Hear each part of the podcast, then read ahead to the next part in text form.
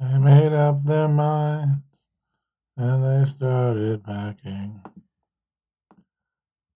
She left before the sun came up that day. Something, something eternal summer snacking. Where were they going without ever knowing the way? Something happened and they were behind us. Always more important things to say. In terms than something else, I forgot the words.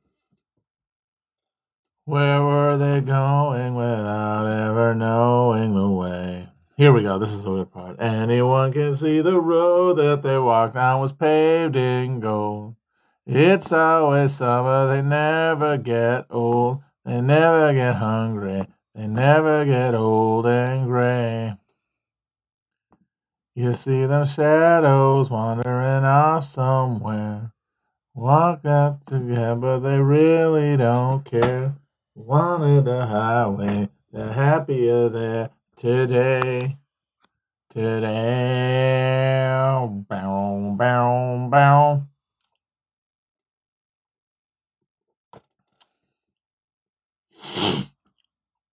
The Way by Fastball. Remember that one?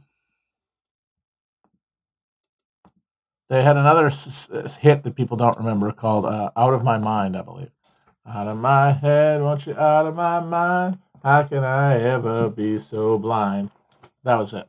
Then they went away, which now I don't think happens. Nobody goes away anymore because you can always end up on Cameo, and you can always go on a uh, humiliating reality program. All right, hi everybody. We're doing chapter three here of the Dawn of Everything.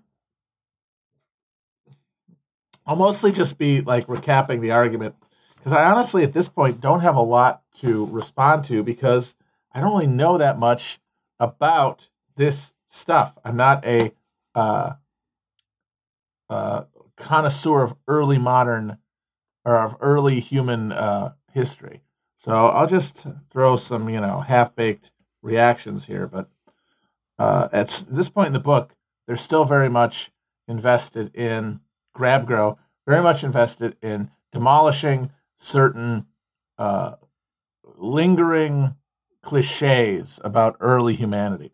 Although I have to say, some people have told me that a lot of the stuff that they're like kind of claiming to blow the lid off has not been like current thinking in any of these fields for a long time. But once again, this because this is a very self-consciously uh, political act to try to create a uh, new narrative for a general reader, and what that means is establishing your uh, right to speak, basically, and your uh, legitimacy. And the way you do that is by killing uh, the old gods, because while current thinking on a lot of these subjects might have gone beyond a lot of these cliches that they're debunking, the the frozen sort of popular uh, understanding of these things uh, might not have. So they're establishing credibility by killing their old god and saying uh, whatever you half remember from school about the origins of uh, human social structures uh, is bullshit, and we're here to give you the real stuff. So one of the first, uh, so they start by uh, talking about the Ice Age. Went back to thirty thousand years ago. Humans, uh, I'm sorry, uh, sixty thousand years ago or so, uh, when humans start to produce like a material culture that we can look at. And one of the first things that they point out that is not something we think of is that very early humans would have been much more physically diverse than humans are now, which is kind of an interesting thing to think about that humans would have looked radically different. They say it's it would have been like Middle Earth. There would have been giants and dwarves. And I know enough to know that there was a hobbit race discovered in Indonesia, right, on an island. So that tracks.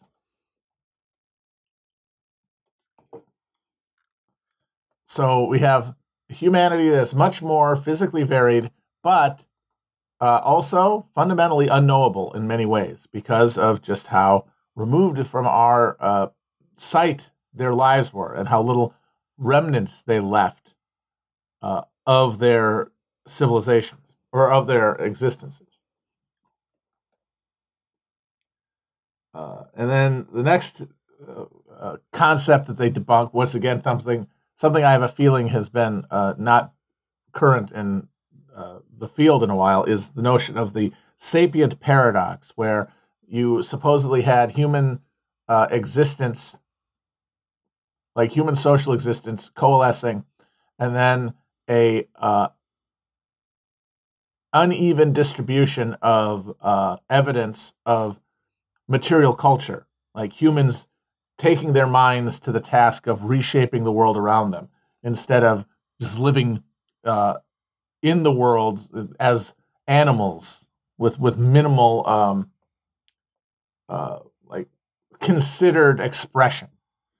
Uh, and Grabgrow uh, claims that this sapient paradox uh, is actually a mirage caused by the fact that while uh, Europe, for a long time, seemed to be uh, the only place where you'd find evidence from 60,000 years, say, uh, ago of things like, you know, uh, uh tool manipulation and especially the creation of pigments and, and decorative items.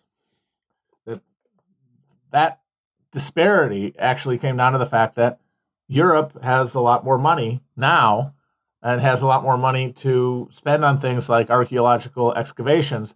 And so the evidence was uh, more plentiful there because the resources devoted to looking for the evidence was more uh, robust. And that now, in in in in uh, the recent history, we've found evidence of human uh, culture, human material culture from 60,000 years ago, uh, all throughout uh, the world, from Indonesia to, to Africa. And the, the point of this for GrabGrow is to say uh, that everywhere, as soon as humans begin to uh, live as humans amongst with each other, they act like humans do. They they consider, they express, uh, they create. And this is part of a, a, a one of the stronger uh, assertions of the book so far that these ancient humans were in all fundamental ways basically like us in that they were capable of political thought and political consideration and deliberation and that that affected the, the choices they made and how to live. They were not uh, being uh, sort of herded by nature in one direction or another without the ability to intercede through collective action. Uh, the Grab Girl point out that a lot of the times uh, books about early humans compare early tribal humanity to uh, chimps and and bonobos and other apes, and not to humans because they the the the the buried assumption is that they were more in their social lives like apes than they were like modern humans. And Grabgrow's argument is no, that is not the case. They were basically us at a lower level of.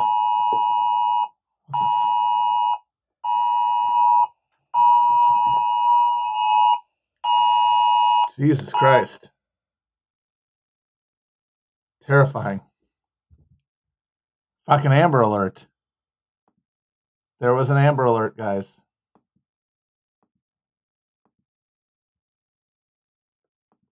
Yikes.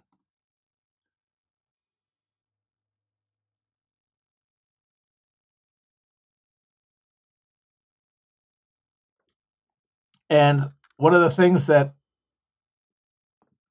undermines uh, the traditional understanding of these things most is the fact that uh, the hunter gatherer bands, pre agricultural civilization, uh, carried out um,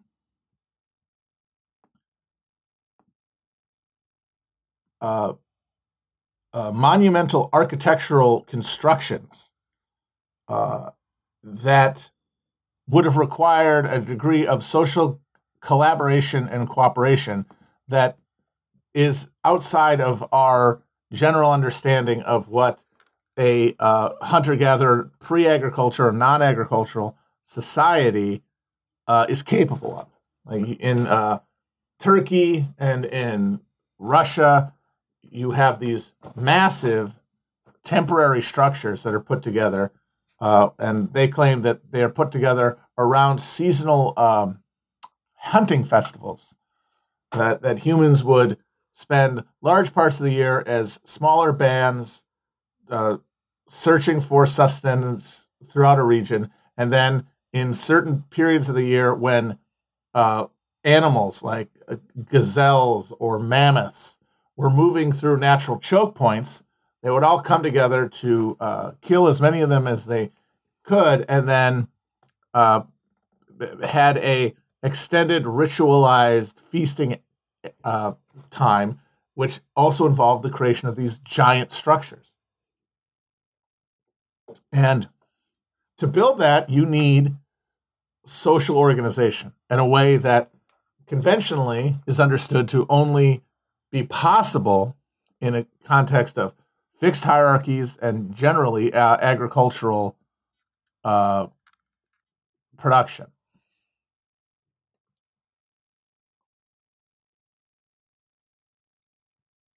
And in some cases, uh, such as the civilization that made the stone made Stonehenge, there's evidence that uh, they had carried out agriculture for a while and then stopped, made a decision, made a conscious decision to stop doing settled agriculture.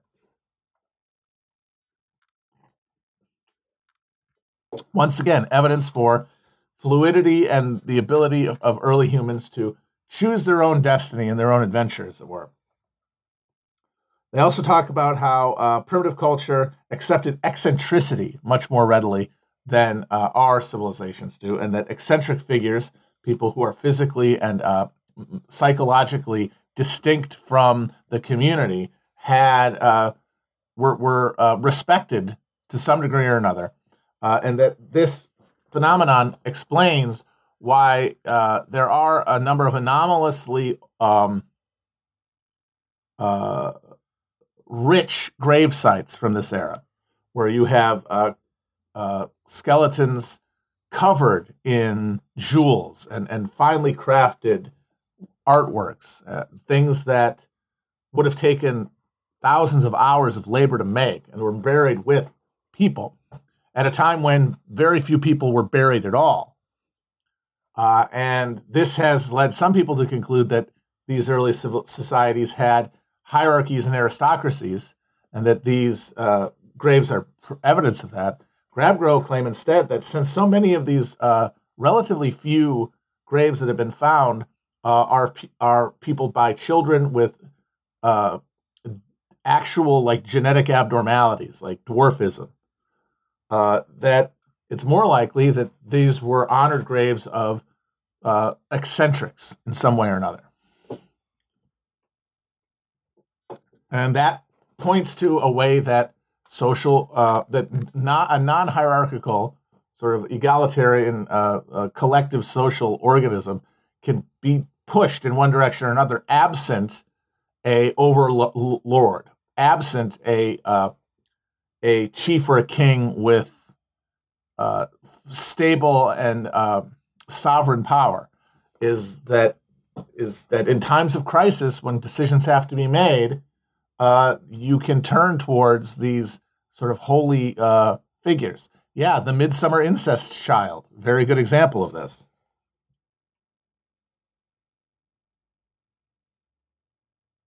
So then they talk about uh, Claude Levi Strauss and his work with the Napaquama Quamara uh, society in the Amazon, uh, which is a very interesting uh, uh, tribe that has seasonal changes in their structure of their society. During the wet seasons, they live together in uh, villages, in covered buildings, and then in the dry season, they go out into small family sized bands to uh, find resources.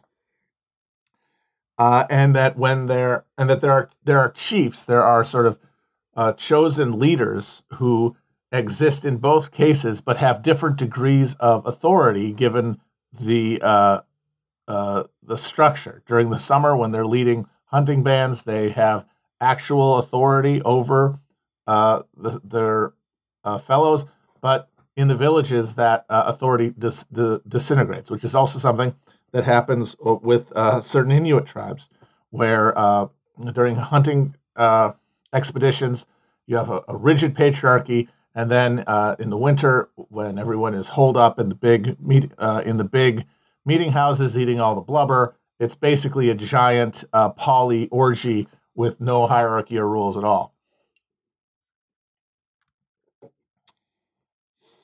And that the uh, Cheyenne and Lakota, after they had adapted uh, nomadic horse, uh, nomadic horse horse-based lifestyle after the introduction of Spanish horses into America, uh, had a similar situation where they would spend time uh, hunting as bands uh, that had no real connection to one another at that moment, and then coming together for massive feasts, rituals, and that during these periods, not only did you have authority in, in, in the form of chiefs, you had authority vested into a poli- essentially a police force that was there to police behavior during these uh, these mass gatherings. Well, like a uh, basically your uh, your music festival security. The guys in the yellow uh, windbreakers.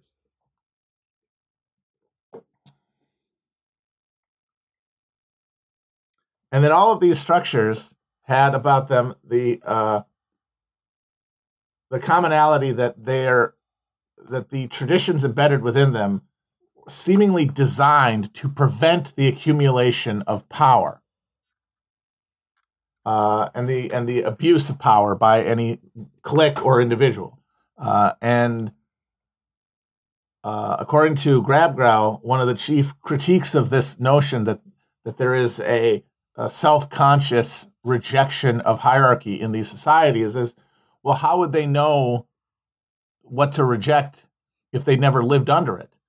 Uh, and for them, seasonality and this seasonal change necessitated by the conditions of sustenance uh, is what explains that, at least in part, because while they're hunting, while they're seeking sustenance during lean lean times, uh, they do experience authority, uh, and it, they and the authority that at that moment is necessary to successfully uh, procure sustenance, but that when they come together, uh, and that that need is gone, and there is a degree of plenty because all of the the product of the hunt has been brought in, all the surplus can be enjoyed.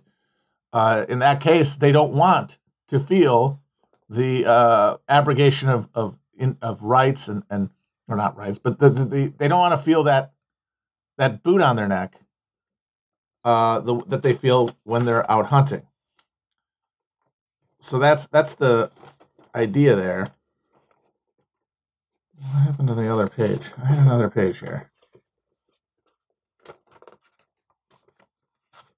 Ah, oh, crap. I had another page of notes. Oh, well, I'll have to keep going.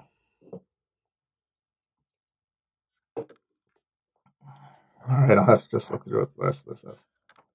Or is that everything? Oh yeah, that is everything. No, that's not it. Oh yeah, here it is. So the main point of this chapter is to make the case that there was no transition from hunter gathering to agriculture, whereby people uh, shifted from one to the other. That that both systems existed simultaneously. That all systems were uh, accessible to early humans in uh, the state of uh, of superabundance, I guess you'd call it, when you consider how few humans there were versus how much resources there are. The the uh, on the planet Earth for humans to access.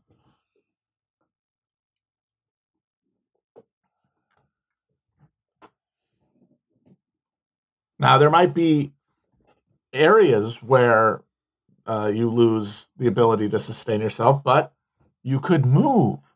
Nobody is holding anything down. Uh,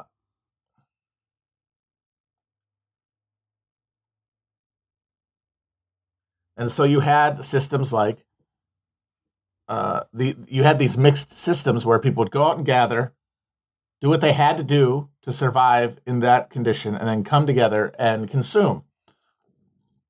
And in that, uh, and that their uh, political order varied depending on the demands of uh, the the the, the conditions they were dealing with. And so if if that's not the case that there's this rigid structuring from one to the other, that there's this stagism, then the question is not how did uh, inequality emerge out of something like agriculture being uh, adopted, but rather, why did we get stuck in one? Why did we get frozen into one arrangement uh, that was hierarchical and that and that did demand uh, the uh, assumption of authority uh, through orders of power? When did we stop moving and shifting? And they haven't gotten to it yet, but I'm assuming they will soon. Uh, I know from reading about the book that their big ar- one of their big arguments is that agriculture, the adoption of agriculture, did not necessitate hierarchy. That there was uh, significant agri- there were significant agricultural societies that were able to organize uh, horizontally around agriculture. And I don't know. We haven't gotten to that point yet. Uh, but their big argument is that it, it was not that, it was something else. Uh, basically, that it is not determined by material conditions. That's, that's their big overarching thesis here.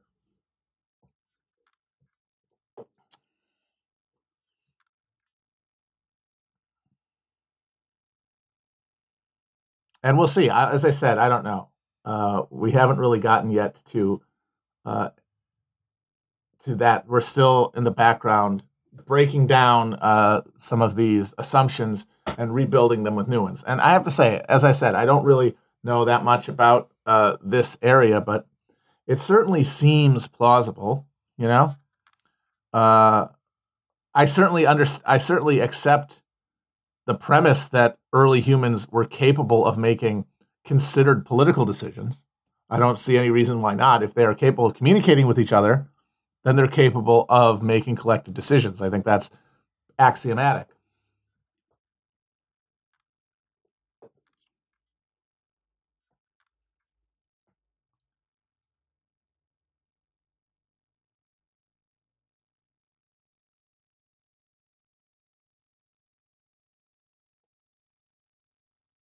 So next week we'll read the fourth chapter. Let me see how long it is. This one actually ended up not being very long and not having that much to talk about. So I might do two chapters next time.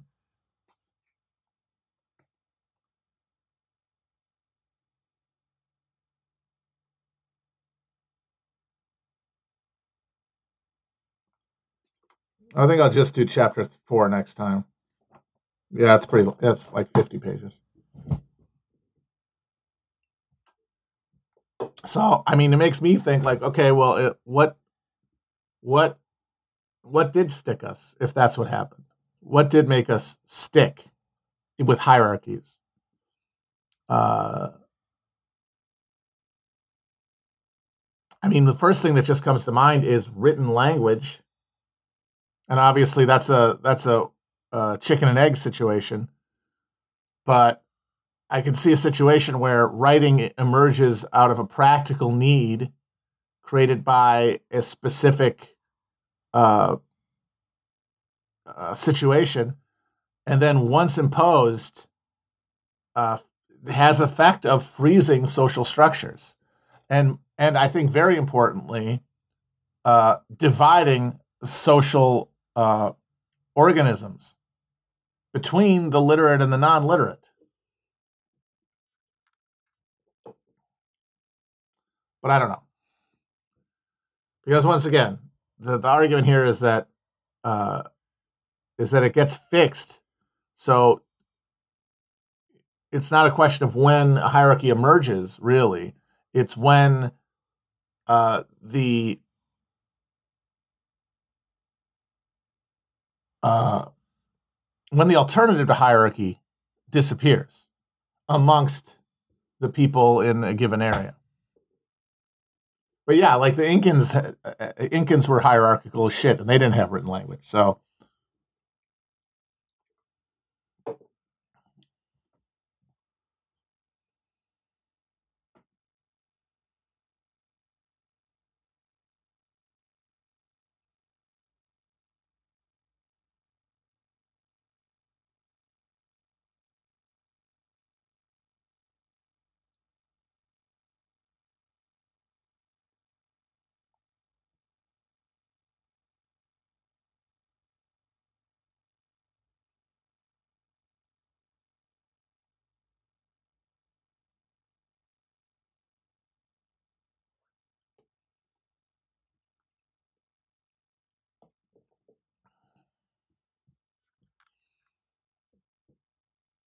But I do really believe that at a certain point, a uh,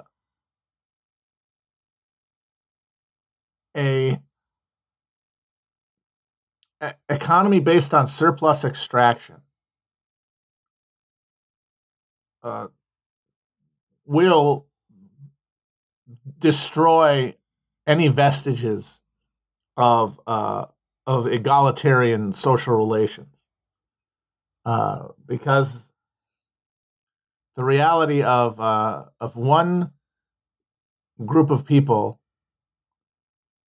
repeatedly and systemically consuming the surplus produced by another uh, shatters social bonds, at least the kind that are necessary to allow for horizontalism. At a certain point, people are no longer living in the world, uh, uh, uh in a natural world, they're, they're, or even a collectively uh, agreed upon version of the world. They are living in a version of the world crafted by a, a faction, by an elite tier, who, who then projected onto everyone who absorb it in one way or another. They might be alienated from it, they might be unhappy within it, but their understanding of the world is still uh, restrained by it. And technology has the has the effect of over time uh, reifying and uh,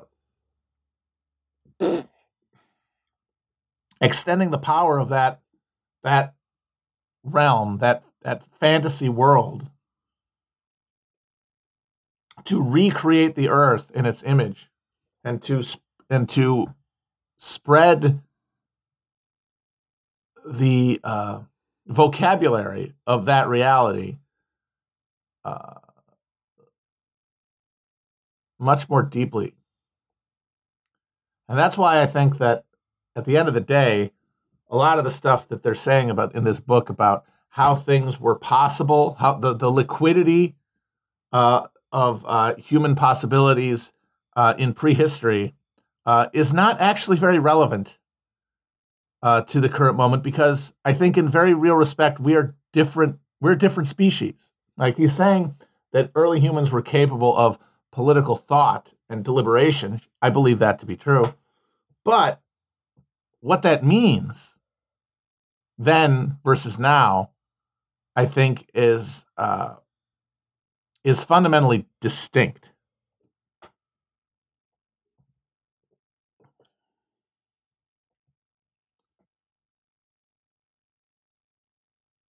and I think it comes down to human civilization or human uh, culture, whatever you want to call it, from bands to ex- advanced societies, wherever it is, whatever humans coming together to to live is a dialogue, right? And uh, in this chapter, Grab Grow talk about how uh, real human thought is really only capable in conversation. Real human reflection is only truly capable in dialogue. By an individual mind can't really do that. That's a that's a fantasy uh, of the modernity and, and the, the isolated human uh, co- uh, consciousness. That that's not uh, the reality. The reality is, is that real deliberation and real reflection are only capable through uh, through dialogue. But it's not a dialogue just between humans. It's a dialogue. I guess you'd call it a trialogue between humans and the natural world that they inhabit, which cannot speak in the same language as humans, but that does have a ability to communicate that can be deciphered by humans. Now, what they're going to determine that this, that uh, what the nature is telling them uh, might very well not be accurate because they don't know. But if enough people come together to figure out what nature is saying and act accordingly, they will, if they're wrong, they will get owned. If they're right, they will prosper. And if they're if they prosper, they will continue to accept what nature is telling them, basically.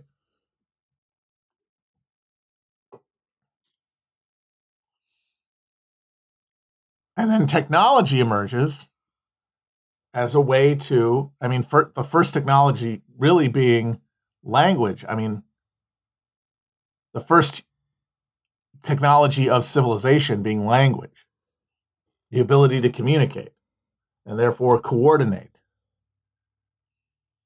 And then subsequent technology is a, an elaboration of that process of, of having human interaction uh,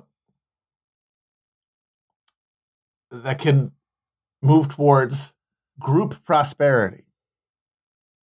An idea that you know, there is my interests, that uh, there is an I, that there is a you, that there is an us, and that they have interests that can be aligned. And then technology can help move those interests in one direction.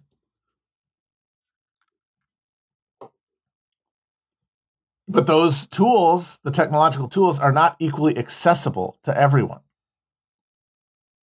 And it's that asymmetry that over time accumulates poles of uh, oppression and uh, and of domination. And th- those and those poles pull us away from that dialogue that we that humans were having and replaces it with technological compulsion. And at the same time pulls us away from the natural uh, partner in the dialogue. And humans in this point in history have been uh, so thoroughly alienated from the uh, feedback loop with the natural world. And so dependent on technology to make up for that alienation, just as it makes up for our alienation from each other. That the uh, spontaneous power to just live differently that grab grow are basically arguing is always present in humanity uh, cannot be effectively pursued because the necessary um, the necessary relationships between people and between the environment have been severed.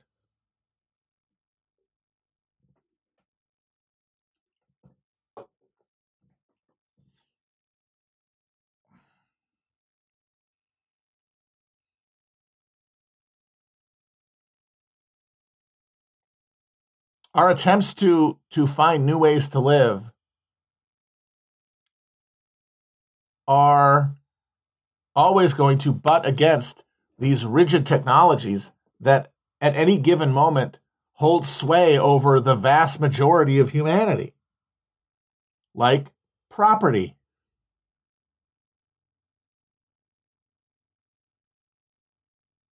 Like these these societies that Grabgrow talk about have in common one, no language, no written language, and two, no property. And those are, I think, related.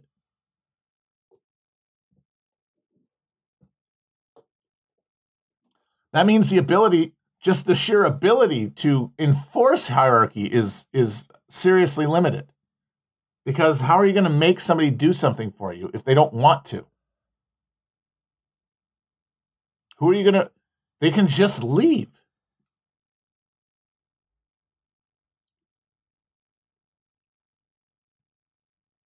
And that is not a thing that hu- current humans can do to enforce uh, egalitarianism and horizontalism.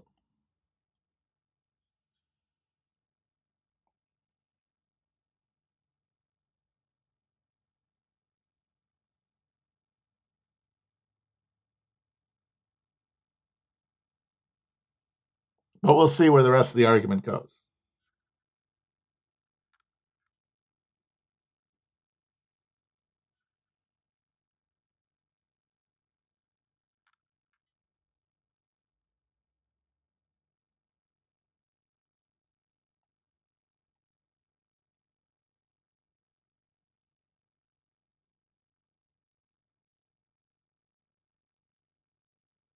because unlike in prehistory, any attempt to uh, organize small scale uh, alternatives to uh, systems of control and domination and hierarchy and conveyor belts of uh, of resource extraction uh, depend on those networks. They cannot opt out of them.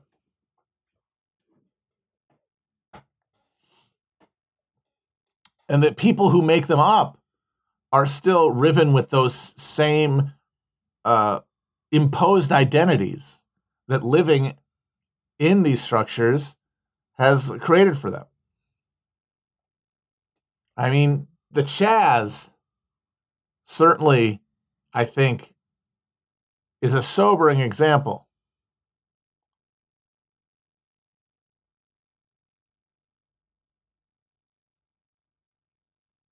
I mean, there's you couldn't even write it, right? Like if you think about this, you couldn't even write this.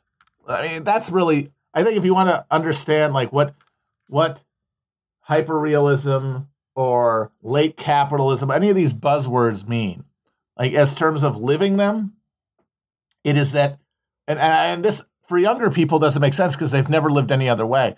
But for somebody who's a little older, who experienced the end of history in the 90s, when we all kind of knew what was coming, we could we could sense it, but we couldn't articulate it other than in you know satire and in uh, uh, dystopia that we imagined. Uh, all that's here now, and as a result, the uh, the tropes the of of like ironic uh, reversal uh, that made up our earlier generation of artistic responses to the anxieties of modernity uh, are just reality. It's just what happens. like Donald Trump being president. Uh, and take the, the, the, the situation in Chaz where you had this massive uprising against unaccountable police violence, right? Disproportionately applied to uh, black people, right? Leads to this area in the center of Seattle where the police tactically retreat and allow a self organized uh, little uh, quasi political commune to, to evolve. And people show up and they want to they want to do land acknowledgments and they want to bring in animals to try to start farming.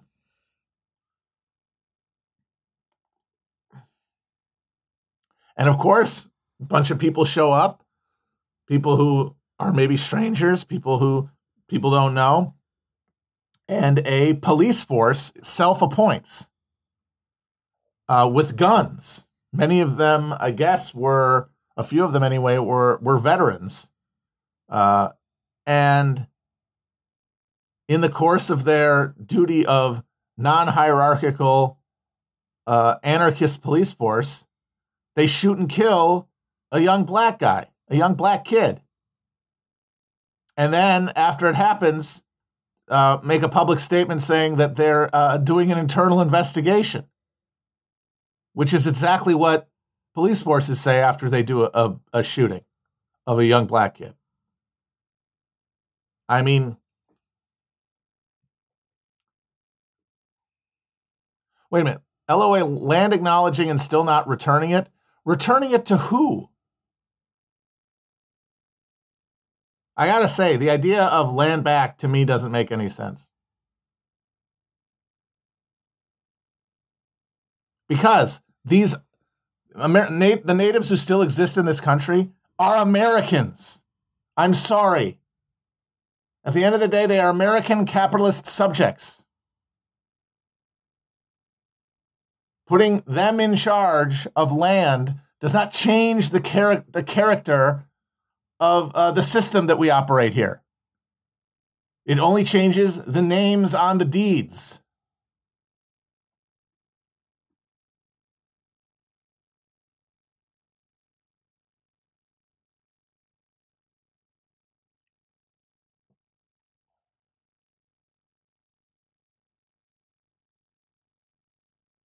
And the idea that you're going to have a very small group of people, even if you say, okay, not just any natives, but the specific ones who have good politics and want to decommodify land.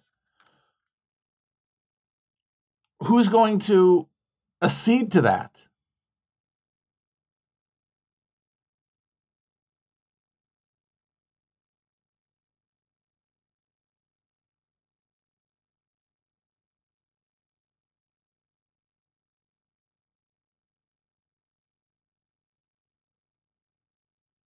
Mass movements and mass politics are the only thing that's going to transform social relations in this country.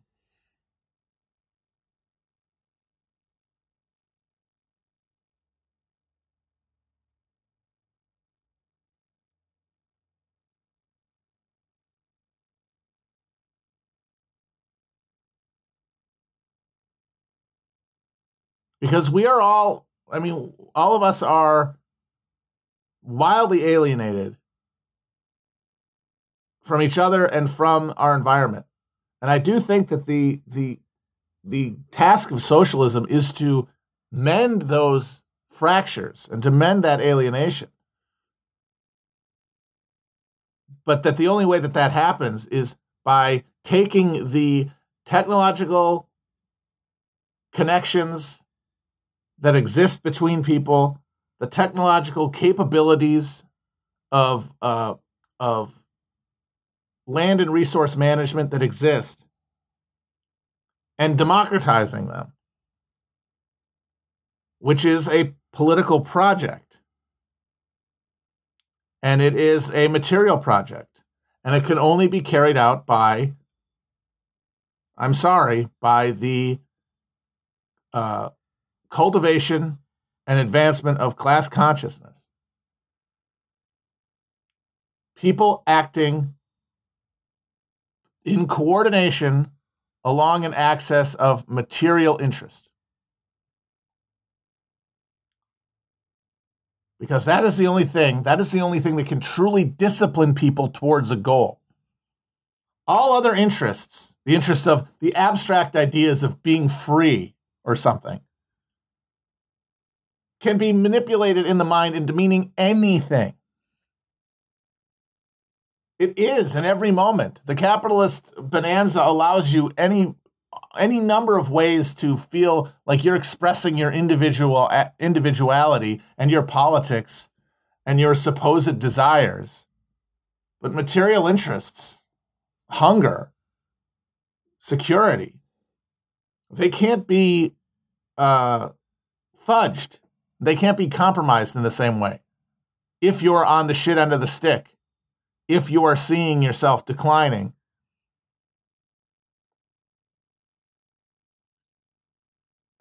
principles can mean anything. And something like Chaz is a good example of that. A bunch of people come together to create this alternative model. And what does that mean? It means whatever anybody already wanted it to mean. I know there was a guy there who was like a fucking SoundCloud rapper or something, who was like getting his mixtape out or something. And that was what that meant.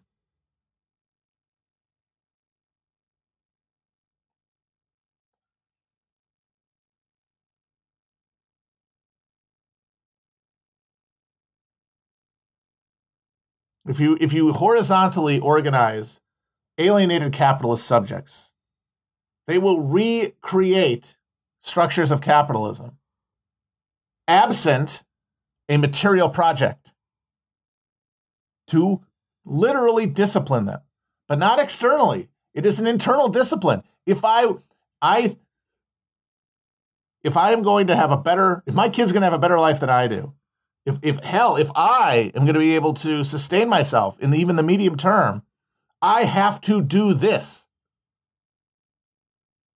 And you have enough people who come to the same conclusion about what that is, then the, the discipline is internal. And then structures of hierarchy that emerge emerge out of the necessity of organizing the people into effective action.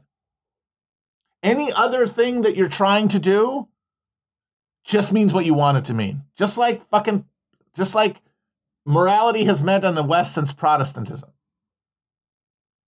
What God wants, what liberty is, whatever abstract notion of the good you're pushing for, is what you already wanted anyway. And what you wanted is, of course, not your want. Your desires are not your own. Our desires are imposed on us from the, from the culture we're enmeshed in.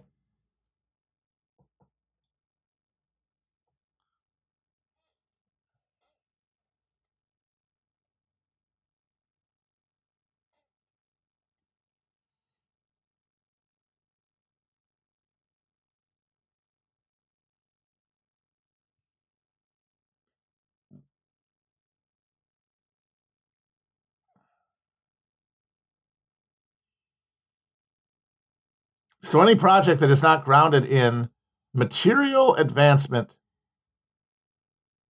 for the working class becomes individual self expression, which is the uh, indulgence of the ego.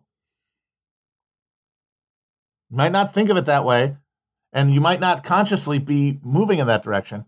But once you get into conflict with other people, this is the important part because that hierarchy, that uh, horizontalism, that is not without conflict. Of course, it is. People have different ideas, even if they're all they're all 100% earnest and they think they've cleansed themselves of of uh, their bourgeois uh, taint. Uh, they're they're uh, understanding of the world and what to do in it is going to be different. And they have to figure out how to move forward. In the conflict, the only thing that emerges is the most base and selfish, is the rule of the person who is willing to manipulate the system towards their ends.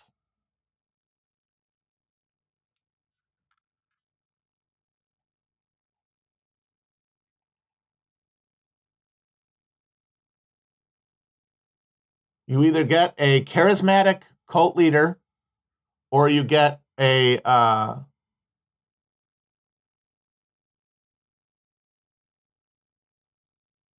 you get rule by the most annoying, basically the people who are most willing to badger and uh, and refuse to compromise.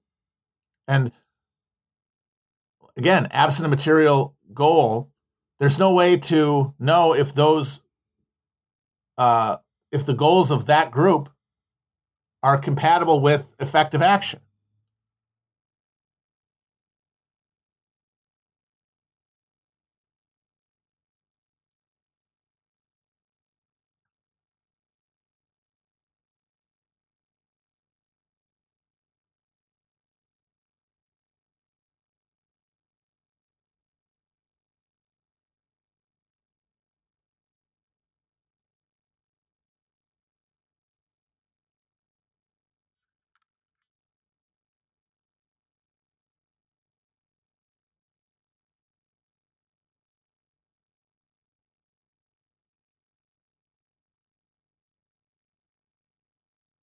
But we'll see. We'll see with more.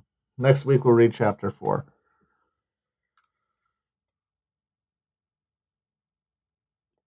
that's my big that's my big sticking point is that if you're not listening to like the rumble of your stomach, if you're not having your needs your uh, politics sharpened by by real consequences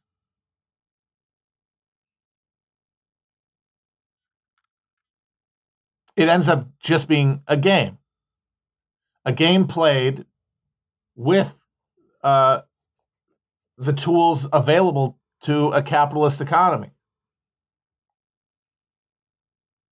And it will be accommodated to the extent that it's compatible with the continuation of that system.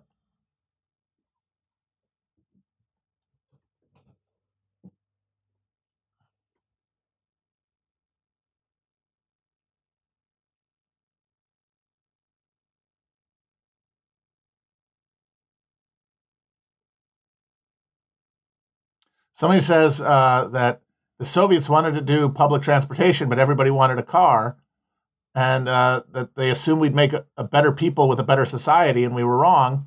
Well, the thing is, the Soviet Union, as I've said several times, uh, was a, in a broad sense, certainly after 1921, uh, a mistake. Now, that doesn't mean that when the people in it should have given up. I, th- I think Bukharin was basically right. But because of the Soviet Union's need to compete with global capitalism on its own terms, it was never able to transcend labor alienation. Workers still, I mean, you could talk about the degrees of self uh, management that existed uh, in Soviet la- uh, manufacturing, but they still were factory workers mainly the same way that American factory workers were. Their, their lives were broadly similar. And so it makes perfect sense that they want broadly similar things a bigger refrigerator, a, a, a bigger car, absent the ability to truly dictate the terms of their own uh, laboring lives.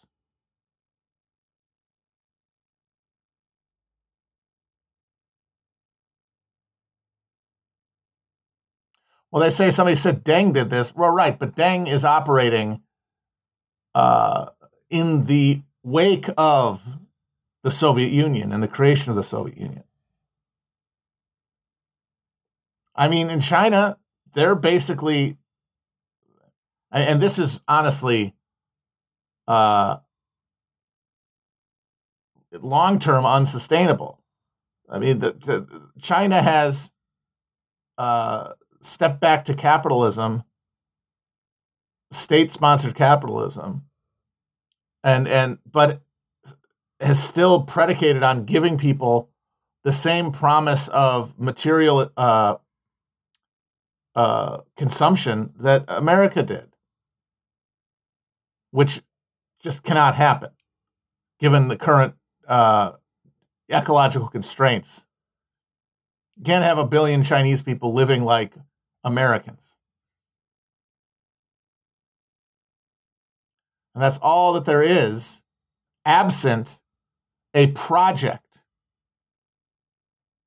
That's the thing. Once you go from a revolutionary project to a settled uh, state system, alienation is going to compound and and and spread and and have to be filled in with promise of material solace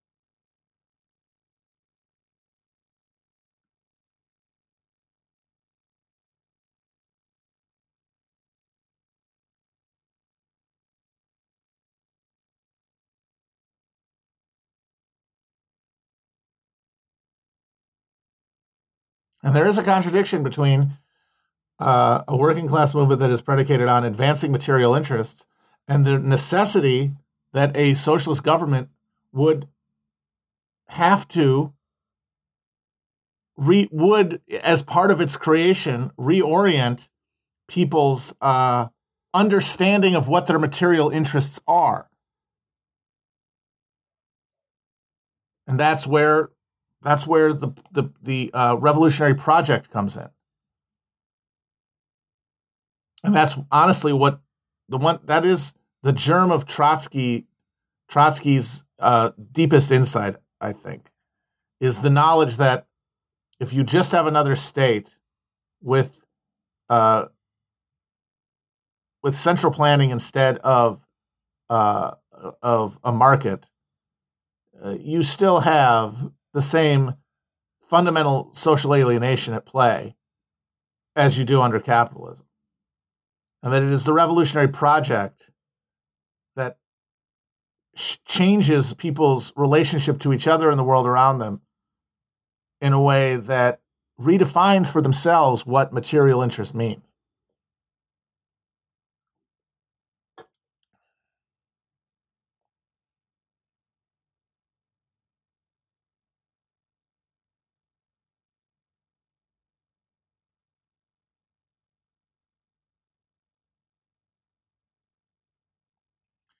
And the and of course that doesn't mean that there's no there wouldn't be alienation in a like a literally progressive like uh, forward moving uh, uh, socialist state project, but that that alienation would be channeled rather than as it is under uh, stable state structures that we live under, where it accumulates and it can only be subsumed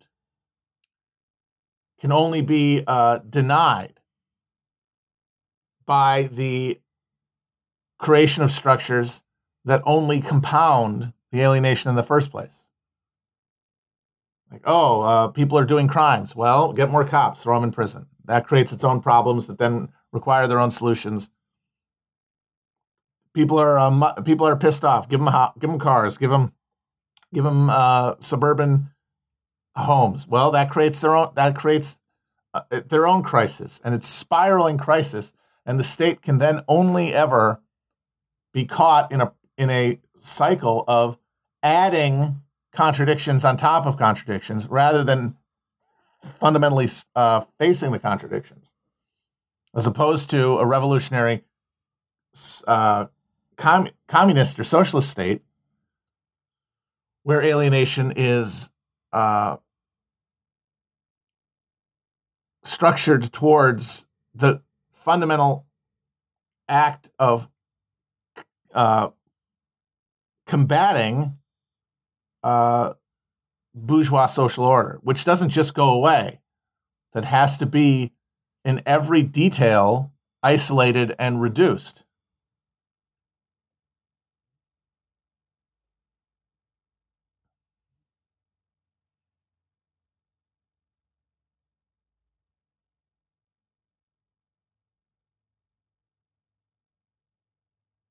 Okay, so next week we're gonna do chapter four. See what happens. And talk some more. Then, bye bye.